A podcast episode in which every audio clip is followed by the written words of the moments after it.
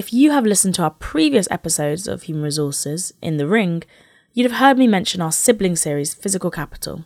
We're sharing the first episode of the new series here. I hope you enjoy it, and if you do, just search Physical Capital in your favourite podcast app now. Season 2 is available for free to everyone. Happy listening!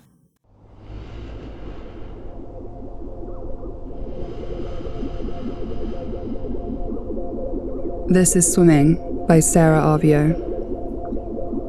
Our relation to you is the same as that between abstraction and metaphor, between the idea of a clear lake and the sighting of the lake to describe the clear idea, one said with a laugh. Oh, I said then, what a fine idea. And now, what lake will embody its fact? And this, aren't we tired of comparisons to the natural world? Then this, and what world isn't natural? Only the world of the mind is unnatural. And this, it defies nature and defines nature, and won't be defined, the life of the mind. But its death, one punned. Perish the thought in the deep, all these questions sink away, and only the swimming matters. Water sliding around the head and heart and hip, arms cresting and curving, with, not against, carried along on the roll and the rush, a good swimmer knows water won't resist, swift or even slow, but yes, effortless. Are these words merely pretty? No, my dear. Water is the principle of pleasure and of pain, the receiver of the touch. For the cells and tissues are water bound. With a splash of a smile, one turned to me. What bodies do we choose? A glacial lake.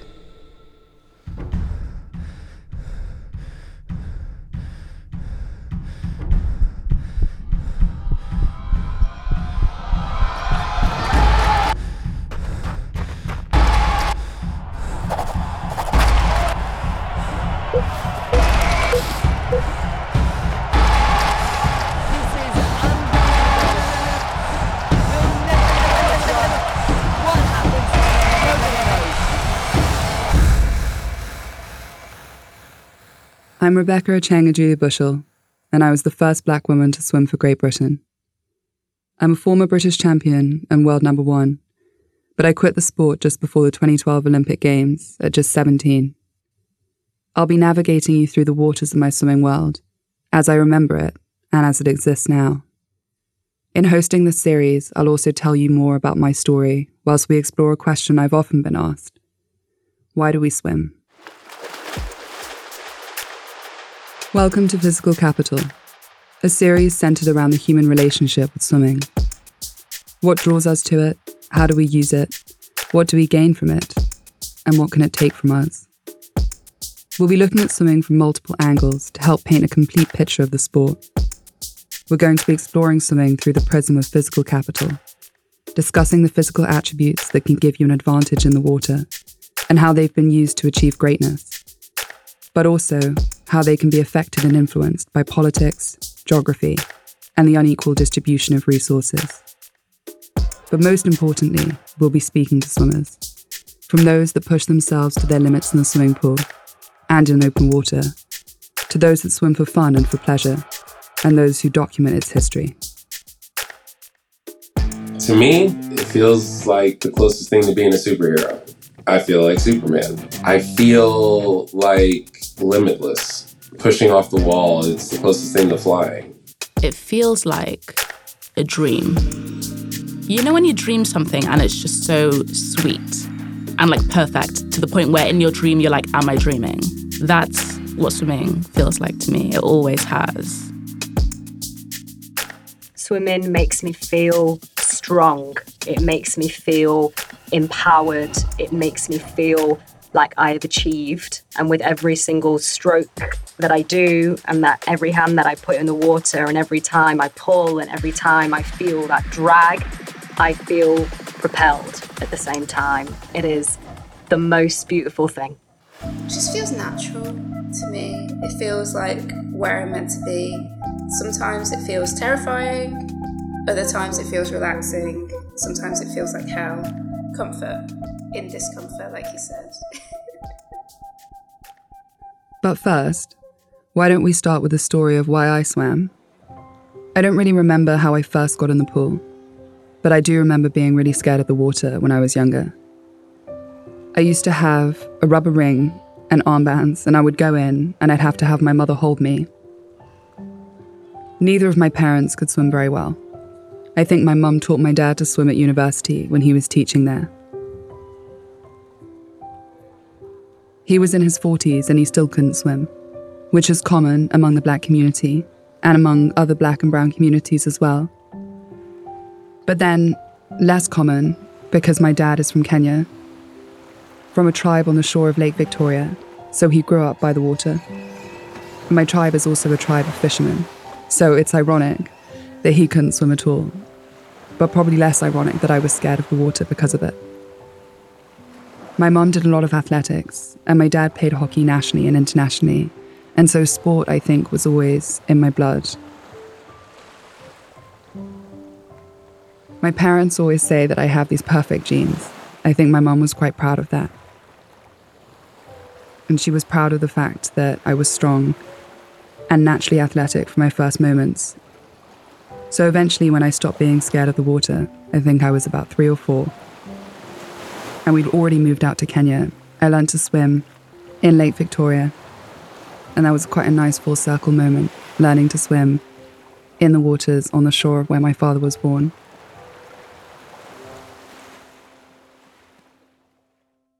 As soon as I felt at home in the water, I loved it, and I'd swim all day. I would stay in the water for eight hours until my fingers were all pruned.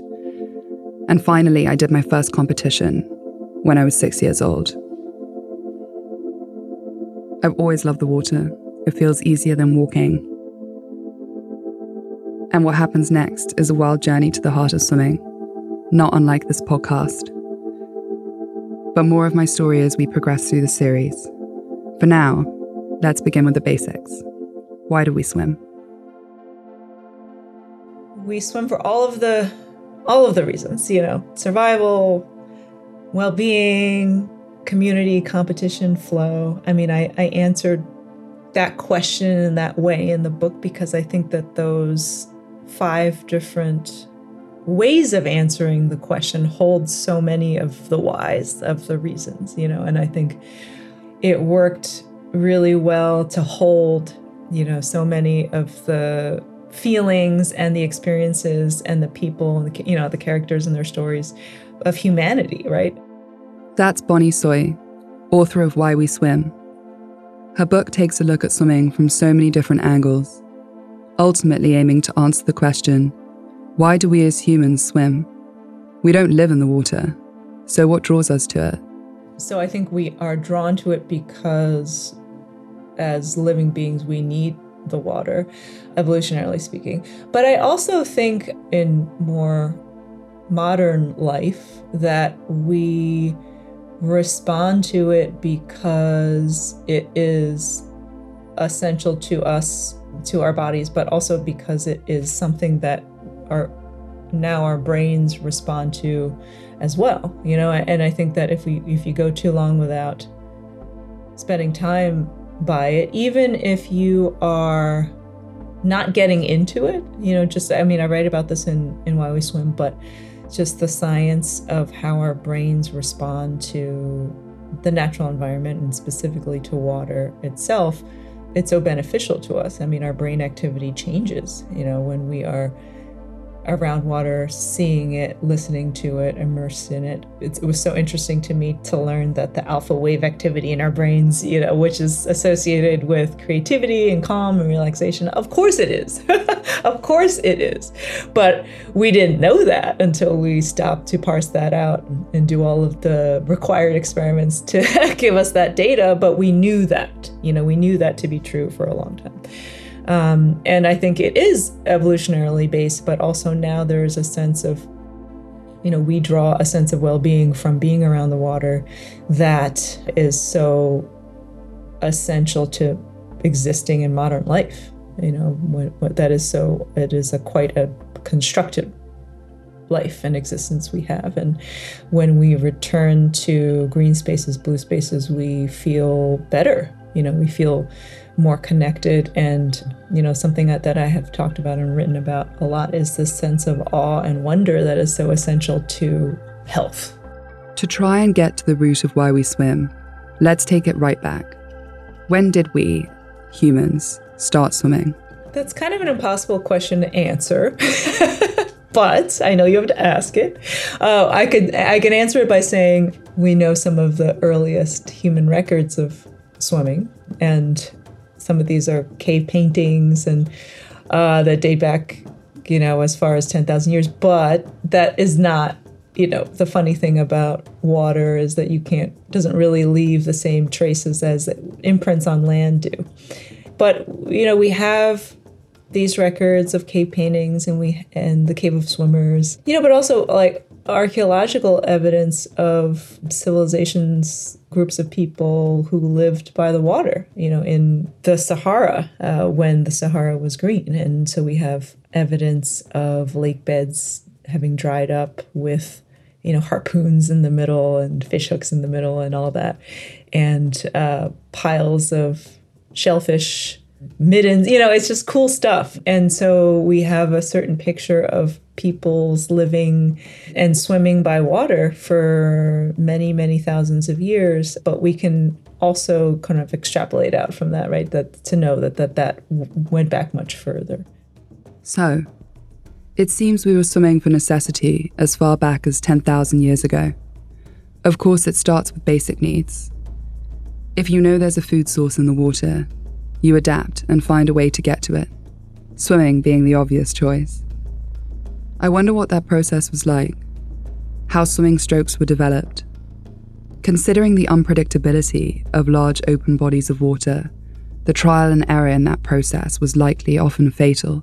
My effort to answer the question of why we swim is shaped by these, you know, the kind of like Maslow's hierarchy of needs, right? Like survival, of course, you know, we swim first to survive the water. And then once you do, you can swim for a sense of health and well-being and you know, community or groups of people, the tribes that who you collect with to experience the water in ways that are meaningful. I think competition is something that developed because you know as tests right? And and i think militarily for military martial arts reasons you know over the history of civilizations that water skills and swimming skills were important in battle right? In war and was taught as such. But you kind of remove that and you create competition as a way to kind of go back to the sense of like testing yourself without the matter of it being life and death right? That but there is this thrill that we get from that and swimming is one of those ways of getting close to that thrill. And then more abstractly but actually no less uh, important i think is is the sense of flow where we now do it for mental as well as physical health. And so I think this is like an arc of time, but also those different reasons kind of flow into each other. Some of the points Bonnie mentions really resonate with me. I started swimming because I felt at home in the water. But as I became more competitive and started doing competitions, I realized it was a way of focusing my mind, of feeling as close as possible to my limits and Competition incites that thrill of being alive or feeling like you're at the edge of the world. And it's also solitary. It's a completely unique and almost indulgent experience. And it makes complete sense to me that we started competing. I think competitive sport, you know, without all of the politics and the sporting bodies surrounding it, it's inherently pointless, and there's a beauty to that, especially with something like swimming. You swim as fast as you can, down a lane, and a clock runs down, and you see how quickly you can get to the other side. Throughout the process of making this podcast, I keep coming back to that question why did swimming become a sport? Or more importantly, when did swimming become a sport? I think we could probably think about it as being traced back to the modern Olympics, right? I mean, for for most of the competitive sport that we see as iconic now and seems like it's part of the fabric of our culture for a long time. How we think about it is, you know, an international competition in the Olympics was something, the modern Olympics especially, is something that has shaped globally, right, our perception of what competition is, and certainly with swimming.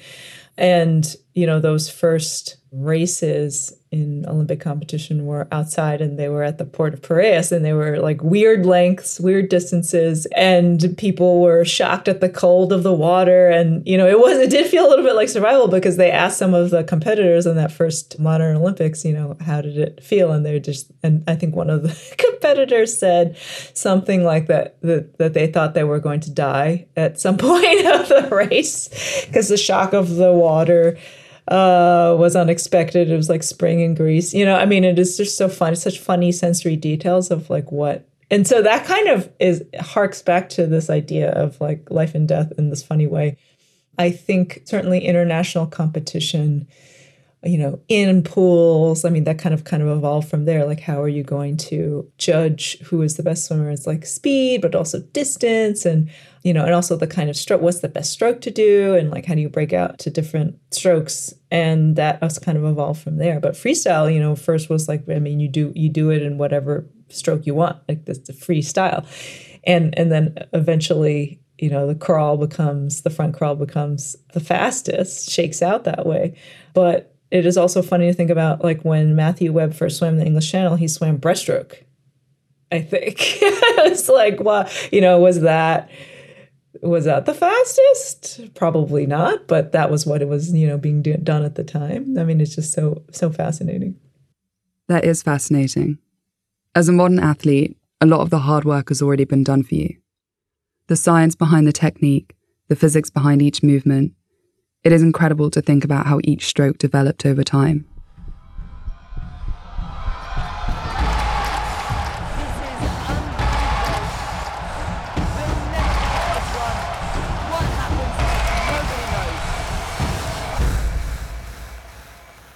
Next on the podcast, we'll be diving deeper into swimming and exploring the past, present, and future of the sport to better understand what it takes to become a competitive athlete. Like when I touched the wall in 2016 and I missed it and got third, I got out of that pool at trials and there were people crying. And they gave me a standing ovation. And people were like, what you have done for the sport, no one else has ever done. And to see people literally crying, it was touching in a way that I can't even explain that I was able to have 12,000 people standing on their feet to get, as soon as I got out, to, to start clapping. And I thought at that moment I was whole, but I didn't feel done yet.